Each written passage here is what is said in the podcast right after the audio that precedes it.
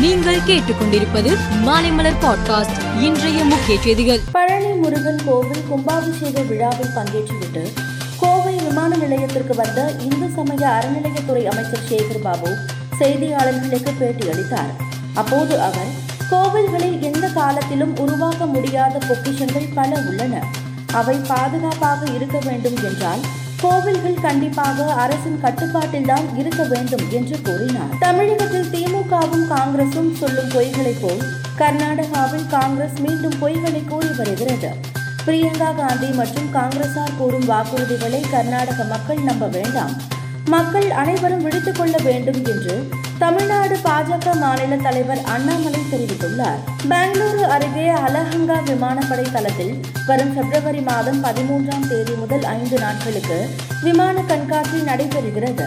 இதற்காக ஜனவரி பத்தாம் தேதி முதல் பிப்ரவரி இருபதாம் தேதி வரை அப்பகுதியில் உள்ள பத்து கிலோமீட்டர் தொலைவில் இறைச்சி விற்கவும் இறைச்சி கடைகளை மூடவும் உத்தரவிடப்பட்டுள்ளது. வங்கி ஊழியர்கள் வேலை நிறுத்தம் தொடர்பாக மும்பையில் தேஜ் பகதூர் முன்னிலையில் சமரச பேச்சுவார்த்தை நடந்தது. அதில் திடீர் திருப்பம் ஏற்பட்டது.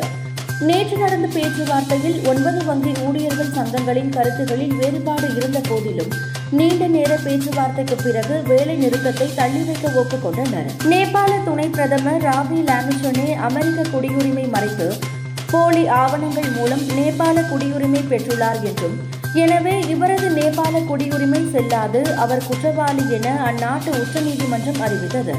இதையடுத்து துணை பிரதமர் உள்துறை அமைச்சர் உள்ளிட்ட பதவியிலிருந்து ராபில் அமைச்சரில் நீக்கப்பட்டார். இஸ்ரேலின் கிழக்கு ஜெருசலேமில் உள்ள நிவி யாகோ பகுதியில் யூத வழிபாட்டு தலம் அருகே துப்பாக்கி சூடு நடத்தப்பட்டது.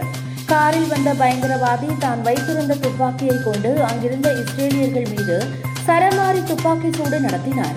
இந்த துப்பாக்கி சூட்டில் ஏழு இஸ்ரேலியர்கள் உயிரிழந்தனர். பெண்களுக்கான முதலாவது ஜூனியர் டி டுவெண்டி உலகக்கோப்பை கிரிக்கெட் போட்டி தென்னாப்பிரிக்காவில் நடந்து வருகிறது. இதில் ஆஸ்திரேலியா இங்கிலாந்து இடையே இரண்டாவது அரையிறுதிப் போட்டி நேற்று நடைபெற்றது. அதில் டாஸ் ஜெயித்து முதலில் பேட்டிங் செய்த இங்கிலாந்து அணி பத்தொன்பது புள்ளி ஐந்து ஓவர்களில் தொன்னூற்று ஒன்பது ரன்னில் ஆல் அவுட் ஆனது.